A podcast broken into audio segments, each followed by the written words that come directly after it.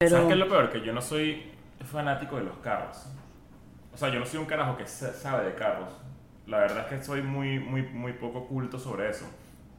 Y... hace ¿Y tú crees que yo cuando- no sé de carro? ¿Tú sabes de carros? No sé, porque le hablas a él. No, güey, porque me lanzo aquí, me lanzo. Estoy aquí como... Yo me voy a poner medalla, yo me voy a poner medalla. Exacto, tienes que ponerte aquí para- nunca voltear. Ponte para acá, porque está bien, ya, ya no encuentro el, el machismo, el feminismo. Y está, estamos on the zinc.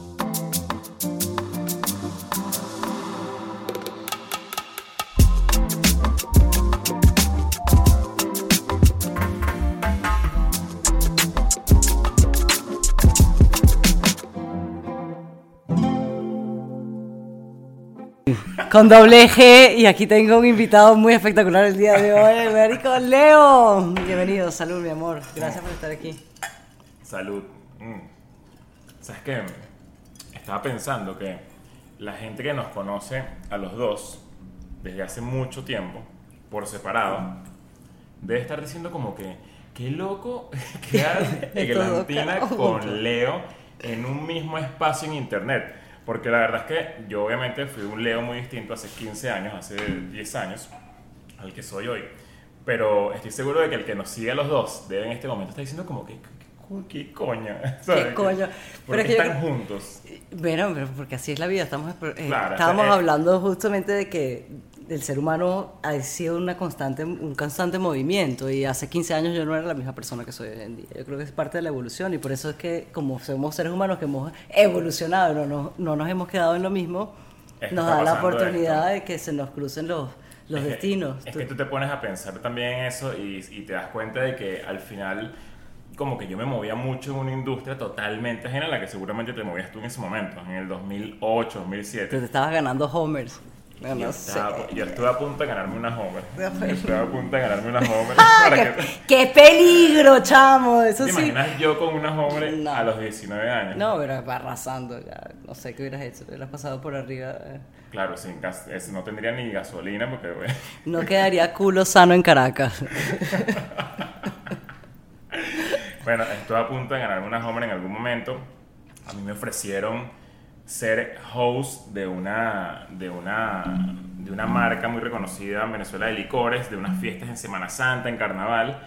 Y cuando estuve a punto de firmarme, ellos me revisaron mi timeline en Twitter y resulta que yo había tuiteado algo contra un, un- un político y me dijeron, no queremos mezclarnos con nadie que le eche mierda al gobierno porque el gobierno nos tiene el ojo encima.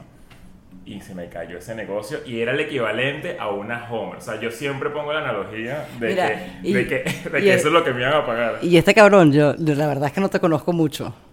Eh, Y viene a decir esa analogía en mi bendito podcast a ver si nos cortan la cabeza a nosotros también. Tú no has aprendido nada de la diplomacia. Coño, es que yo, yo Coño, bueno, de hecho eh. fue el primer coñazo que me di y dije, qué bolas que en verdad esto es lo que te tiene que pasar para que tú entiendas que, que hay maneras de ser diplomático y hay momentos para no serlo también. Ujú, O sea, yo claro. creo que tú vas entendiendo cómo funciona bien el, el- el- tema de una relación y, y- y- y tienes como esos límites donde tú dices, ¿sabes qué? Yo no necesito pretender ser algo, Claro. pero al mismo tiempo tengo que buscar el equilibrio donde sí pueda, coño, ser un poco más cuidadoso con lo que vas diciendo. Y no solamente en redes, eso pasa también en la vida real y pasa con la gente con la que te ves y no conoces mucho y qué sé yo, gente que tienes amis- amistades que tienes desde hace 20 años, no sé, por ejemplo. A veces lo que decimos, pero sobre todo cómo lo decimos y en los momentos. Hay una cosa que se llama tacto. O sea, como no sé, como que el ser humano cuando tienes ese tacto de poder... Hay momentos para chistes, hay momentos como para... eh, y yo creo que las redes sociales, bueno, tú las conocerás mm, eh, mejor. eh, a veces la gente tiene como unas, unas personalidades alternas, ¿no? Y puedes insultar a través de, detrás de Una una, de una pantalla, pantalla y cuando estás de frente es otra persona, es como que... like, A mí me ha pasado mucho eso, no, yo no, la verdad es que por suerte yo no, yo no tengo como esa comunidad tan, tan hater que puede tener otra persona en internet. A mí me ha ido bastante bien, puedo, puedo como presumir de eso en los últimos 12 años que he trabajado mucho en redes sociales. Y, pero sí me ha pasado que cuando hay gente que se pone ladilla y que se pone fastidiosa y que se pone chimba a través de una pantalla, cuando los veo en persona, no, no, no, pasa, no trasciende. O sea, me ven y es como, más bien es todo lo contrario, es como un saludo demasiado efusivo, Eso es es como gente que te respeta y es como, Qué raro que pero papi, eres. estás detrás de una pantalla echándome mierda, o sea, qué raro que ahora me estás viendo en vivo, no es porque te, te ¿será que te, te, te ¿cómo se dice eso? Te cohibí, te... No. Sí, como que, no sé, se- sintió algún tipo de inseguridad este, que, que en vivo te hizo cambiar de opinión. No sé, es raro, me pasa mucho. O sea, me ha pasado mucho con la gente que es medio hater en, en internet. En, en, en proporción, ¿hay más haters o más lovers? No, hay- o sea, que mientras, yo creo que mientras uno va creciendo, seas quien seas, como que también se abre un poco el radar de que, de que coño, de que te va a haber más gente que no, no le gusta lo que tú haces. Porque estás como más en el radar de la gente, pues. O sea, hay gente que ni siquiera escucha escuela de nada, pero de repente le llegó un clip de un episodio de hace tres años en el que comentamos algo que generó controversia y ya se quedó con eso de que, qué bolas que Leo opina así, ¿sabes? Qué bolas que, que, que Leo del 2018 cuando comenzó ese podcast opina así. Seguramente hoy en el 2021 es así. Entonces obviamente como que hay mucha gente, eh, trasciende mucho el odio, trasciende mucho el, el, el peo de, de, yo una vez lo vi y como es la primera impresión de alguien, ¿sabes? Cuando tú ves a alguien y tú por primera vez Me en tu parece vida súper injusto. es demasiado injusto. Yo siento que tienes que tener por lo menos unas 10 veces con alguien en que, eh, para, que, para que tú puedas tener un, un juicio real de la persona. Entonces hay gente que te juzga demasiado por un comentario que te hiciste en algún momento, algún clip que salió por ahí fuera de contexto, incluso un tweet. O sea, tú sabes la cantidad de aristas y el abanico de posibilidades que puede haber detrás de un tweet de una persona. O sea, tú me lees a mí en Twitter y tú dices, ah, es que Leo así por un tweet.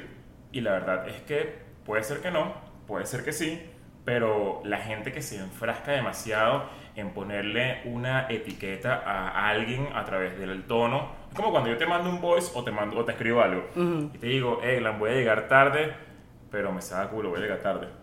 Y tú dices, ah, este dicho es un grosero. O sea, este, este dicho, este Claro. carajo es realmente grosero, pero cuando me oyes decirlo en persona, dices, "Ah, es que Leo es así. Leo tiene un tono de voz o una manera, no no digo, no pongo mi ejemplo pues, como ejemplo, o sea, no, no porque yo sea así, pero seguramente él me lo dice en la cara y yo sé que el tono es de chiste, el tono es de joda. Pero yo creo que por eso no nos llevamos bien, porque es un tono honesto. Te conozco muy poco. Nos hemos conocido una vez, ¿no? Una vez Sí, en no, persona no, o dos no, días, porque yo fui dos días al show de Escuela de Nada, En que abril, estuvieron en vivo, exacto. y me pareció fantástico. Tweet click. Entonces, como nos conocemos muy poco, ¿qué hace la gente que se conoce poco y que nos queremos conocer? Que te pregunto, eh, ¿qué signo eres? Soy cáncer, de hecho cumplo años, ya seguramente cumplí años para este momento, pero para el día de esta grabación cumplo años el domingo en dentro de dos días.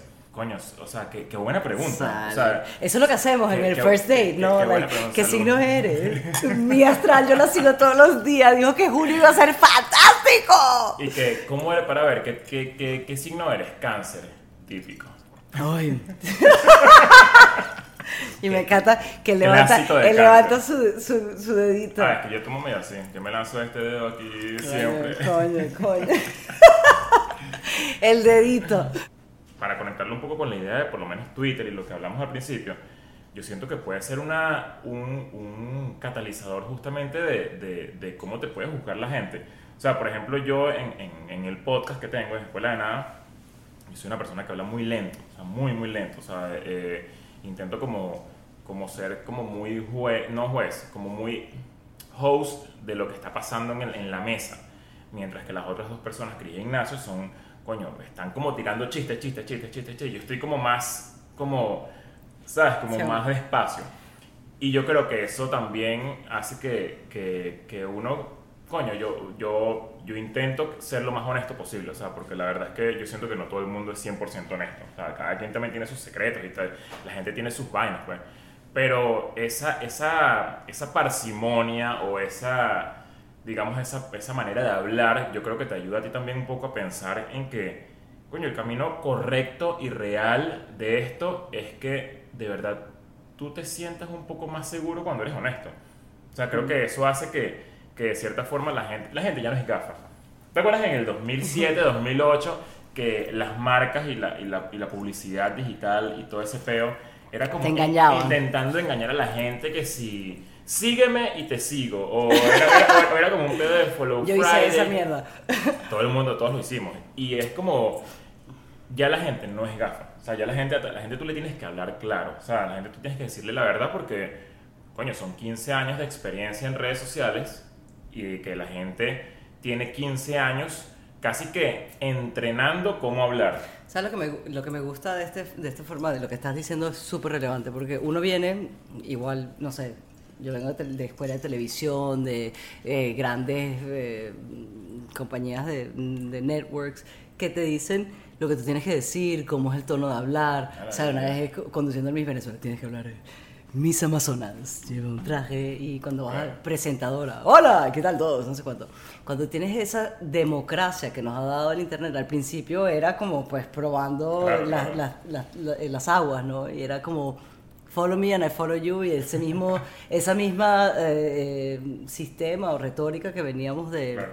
de atrás. Y hoy en día pues tenemos una libertad de poder estarnos tomando un drink, de poder estar hablando de las cosas que son nuestras propias historias. ¿Y Entonces, no te pasaba que tú que vienes de, de, coño, de ser host, de, de- de presentadora, y tener un guion, tener una manera que te guían, te, te- ellos te ponen aquí, te dicen, tú tienes que hablar así, ahora que ya no estás tan en ese mundo, tan en ese mundo, no sientes que tú tienes que presentarte a la gente como es Eglantina de la manera más natural posible. Y es lo que me ha dado la oportunidad este podcast de The Zen, y por eso lo hice. O sea, de una forma donde la honestidad no se negocia y donde aquí estamos hablando sin trapitos escondidos. como la manera más Y de una forma, de pero muy, muy, muy natural, porque al final yo creo que esa idea de la perfección del ser humano no es no se relaciona con nadie. Claro. Todos tenemos nuestro propio camino, nuestro propio struggle. Unos somos más aventureros, yo soy quizás más eh, arriesgada. Otras personas prefieren estar en su casa, pero todos tenemos la oportunidad de compartir eh, la realidad de un ser y no pretender ser ese, ese, ese humano superhéroe perfecto. No sé, a ti me imagino que con Escuela de Nada también te ha dado esa oportunidad de, compartir con tus panas. sí, y, totalmente. Bueno, aquí estamos. A mí me cuesta mucho la gente que, que ahorita que lo mencionas, como que la gente que, que se le nota mucho que, que, que, coño, que quiere como pretender algo. O sea, como que siento que eso es muy fácil de detectar y precisamente porque la gente ya no es gafa. Lo Porque- rechazan. Porque tienes 15 años o 10 años o 5 años intentando o, o practicando cómo debes comunicarte en internet. Y ya obviamente eso se traspasa a la vida real y tú te vas dando cuenta de que, coño, qué bueno es que, que llevo tanto tiempo como tirando flechas en internet y que así funciona algo, porque bueno, porque si yo lanzo esto, si yo opino de esto, yo tengo cierta respuesta, cierto, cierto engage de, de algo que hago en internet. Entonces como que la gente que sí intenta como pretender ser algo, ya en la vida real cada vez se va notando más, porque siento que estamos entrenando la cabeza para que, para que, coño, o sea, ¿por qué me hablas así? ¿Por qué me hablas así? ¿Y por qué...? Por, porque hay un intento de tener un tono de voz como condescendiente, por lo menos cuando si tú y yo estamos hablando y de repente llega alguien y se une a la conversación, que es alguien importante. Entonces imagínate, imagínate yo todo loco como intentando ser demasiado recto y demasiado que si no leo, ¿sabes? Como cero leo. Pero eso, eh, cuando llega alguien así, ¿te afecta a ti en tu conversación o, o tú le afectas, a, o sea, tú lo, lo influyes a él? Yo siento que a mí, eh, o sea... Porque vienen condescending, entonces... O sea, no, yo siento que a mí me cuesta mucho como que intentar como no estar encorvado, suponiendo que estar encorvado es mi manera de ser, desde un punto Ok. de vista, Perfecto. de una analogía. A mí me cuesta mucho como... Pues como- somos humildes, somos observadores, estamos conociendo, ¿no? Sí, y a mí, por ejemplo, a mí la gente me juzga porque, porque yo tengo, soy muy serio. O sea, físicamente como que la gente piensa que yo soy muy serio. Y la verdad es que no.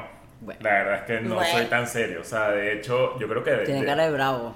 Ajá, es como si tuviera cara de brava. Entonces es como que, coño, a Leo no se le.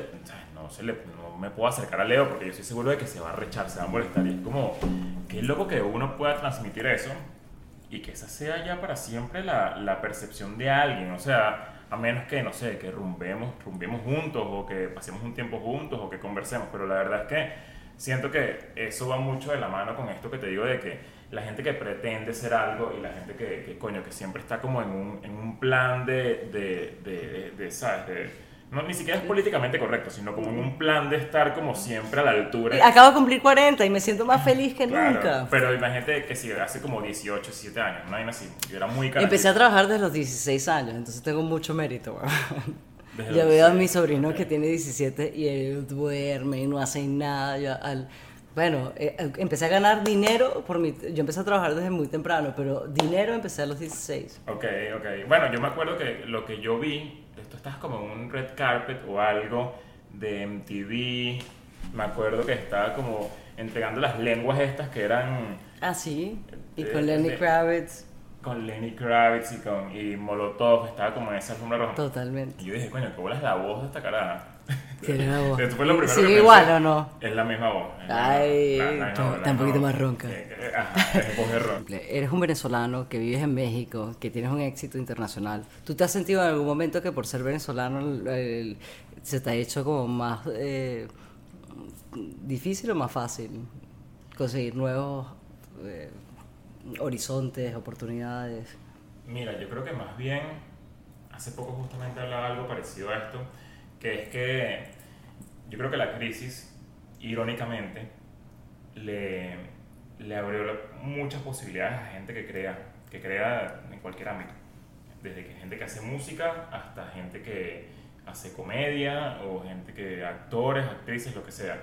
Hay como que la crisis los empujó a salir del techo en el que andábamos, porque al final cuando tú estás en Venezuela tú tienes un techo muy, ¿sabes? Tal cual que te limita a, a- a- como a, a triunfar en una industria o en algo. Y yo siento que justamente sí puede ser que, que en algún momento haya sentido que, coño, qué bola es que por ser venezolano yo pienso que tengo un currículum de algo demasiado recho porque hice demasiadas vainas en Venezuela, pero al final tú tienes que más bien como que demostrar que eso que lograste en Venezuela puede funcionar en México desde cero, o sea, tú Ujú. comenzar a darle desde cero. Por ejemplo, Escuela de Nada en México no le va bien. Es rarísimo, es súper raro. El mercado mexicano para nosotros es súper difícil. Creo que no, no sé si es que no cala el humor o es que no hemos hecho el esfuerzo eh, adecuado para esa industria, pero por, yo siento que tiene mucho que ver con, con la, no sé, capaz es el sentido del humor. O sea, yo me acuerdo que una vez cuando estaba, yo vivía en Chile, yo viví en Chile dos años, y yo tengo un video, bueno, tenía un video que me borraron de YouTube, en el que, en el que yo estaba vestido como de pene gigante y le daba leche condensada a la gente en la boca en el centro de Caracas. Esto es. Yo solamente vi la cara de ella que sí. Le daba leche a Verónica Castro. Y, y como que ese video fue, se hizo viral, o no sé qué, funcionó muy bien. Era parte de un canal que se llamaba Temporada de Conejos. Y yo llegué a Chile y yo les digo, yo le digo a, a la agencia en la que empecé a trabajar, ah no, yo era, yo era, yo hacía comedia en YouTube, yo era youtuber y tenía un canal y que vengan para que lo vean. Y todos se juntaron en la oficina y que vamos a ver el video del Leo, el nuevo, el venezolano. Y todos se juntan así y tal, y yo así en la computadora con la presión de todo el mundo detrás de mí. Y yo que sí, bueno, ajá, vamos a ponerlo. Y le puse ese video. Y todos que sí, ¿qué es esto? No Esto es lo entendieron. más estúpido que viste. Y yo que sí, "Eh, esta gente no le, no le, no le, o sea, no, esto me parece ofensivo, esto es una, una locura, o sea, y me, me sentí tan mal, pero tan mal, o sea, como que de verdad me comí, sí, me sentí muy inseguro, me sentí muy inseguro porque la verdad es que dije, qué bueno es que yo estaba haciendo esto en Venezuela, y yo creía que me la estaba comiendo y en realidad a la gente de afuera, que para mí es la gente que vale, o sea, imagínate como, como uno piensa, porque al final la gente como que tiene, te va a impulsar a hacer una vaina más arrecha no le gusta lo que tú haces. Entonces tú estás comenzando de cero, todo lo que tú hiciste es una locura. Y, para que, pa' que entiendas que este momento te, te, te, te mu- demuestra que lo que tú hacías en tu país no pega en otro. O sea, y ya tienes que comenzar de cero o simplemente casarte con la idea de que vas a hacer algo para la gente de tu país siempre. Y que ese es el humor que vas a manejar. Y yo dije, coño, qué bolas que de verdad esta gente, primero que cagada, que cagada que, que, ¿sabes? Que me pasó esto.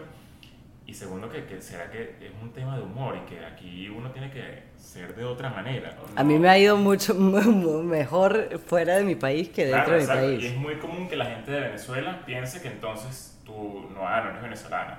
O sea, es como, bueno, pero esta caraja no es venezolana porque ella hizo ex, o sea, logró vainas fuera. Es como, qué raro que es absurdamente común eso. Pero es chimbo, porque cuando llega un hombre y sale una carrera internacional que le va bien en dos, dos pendejadas, o tres, o cuatro, cinco, seis. Eh, ah, qué bro, el, el venezolano que está triunfando en el exterior. A mí, a, a mí, que a mí, Esta- me la eh, me di un pelo cuando me dicen tipo, escuela de nada, estás representando a Venezuela. Y es como, yo no estoy representando No, a nadie. nadie. O sea, yo, no- yo no salí de allá que con una, una capa y que, ¿sabes qué? Se acabó este pedo porque yo voy a representar a. Yo no, yo no salí con esa intención, ¿sabes? Y, y no creo que mucha gente haya salido con esa intención. Este, pero me pasó mucho que, por ejemplo, sabes que cuando yo comencé en el mundo del internet, por, decir, por, por decirlo así, de alguna manera, en YouTube, yo tenía un programa donde yo hacía preguntas en la calle que se llamaba El Test Incómodo.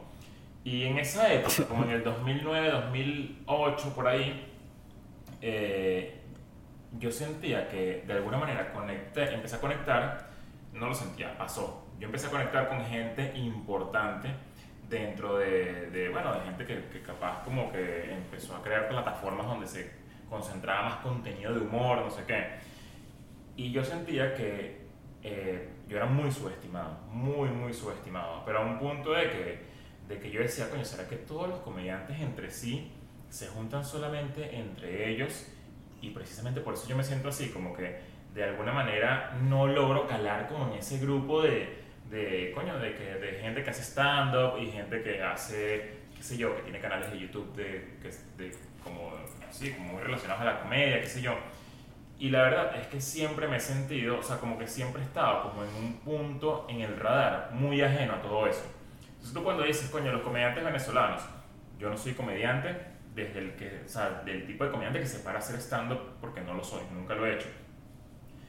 Pero, pero siempre he estado como, si todos los comediantes de Venezuela están aquí, incluso los que hacen podcast, los que hacen eh, comedia con pelucas en Miami, los que, los que hacen, qué sé yo, cualquier tipo de comedia, como que yo me he sentido muy ajeno a eso, muy, muy ajeno en el, al punto de que siento que es porque, porque he estado un poco subestimado. Capaz ahorita no tanto, porque ahorita la verdad es que por suerte nos va bastante bien, pero hubo un momento en, en, en mi vida en el que yo decía, bueno, qué, qué raro que no me, me siento como ajeno a esto, como, como, como que todos mis amigos, que son incluso son amigos, no es que son gente desconocida, sino que son amigos, ¿por qué, me- por qué será que no, no, no, no pertenezco como a este grupo? ¿Sabes? Hay algo que no, que no hago o que, o que no demuestro o, que, o precisamente que como no pretendo tampoco algo dentro de ese mundo, me aleja tanto de, de, de- de ese peo. De hecho, tú te pones ahorita a buscar que sea en Twitter y los comediantes venezolanos son como, están en un paredón.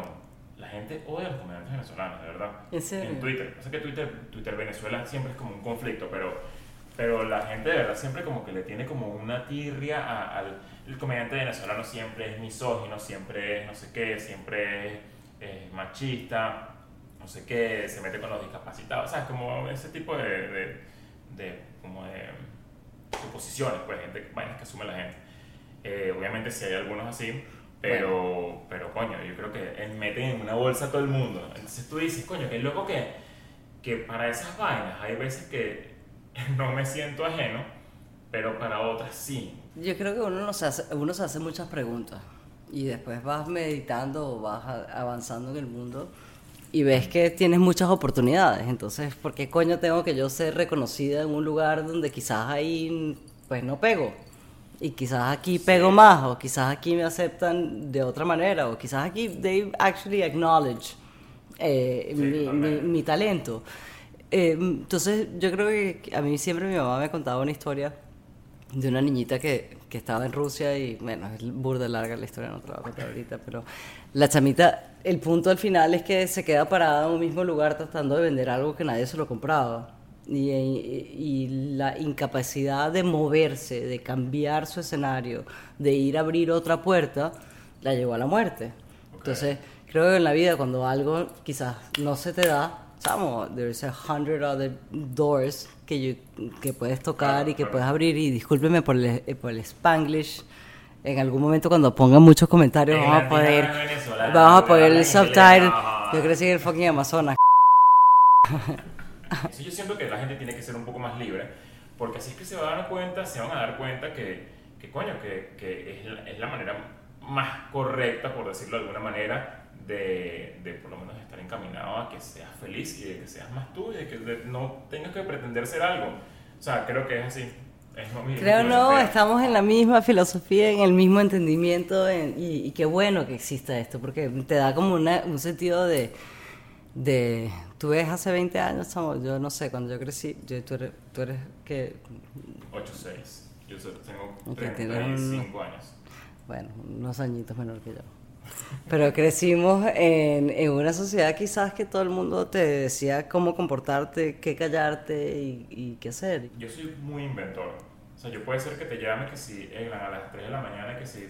De bueno, yo, yo, soy, yo soy igual. no, a, las 3 de la mañana no, vamos a, la, a, las 9 de la noche. Nos vamos. Vámonos ya a y, y es como como que me gusta como también encontrarle mucho la vuelta a qué va a pasar si yo me invento esto, ¿sabes? Como que, no sé, fantaseo mucho con la idea de que pueden pasar cosas cool, porque al final uno siempre está como intentando tirar flechas para, para, llegar al punto de algo que te va a hacer demasiado feliz.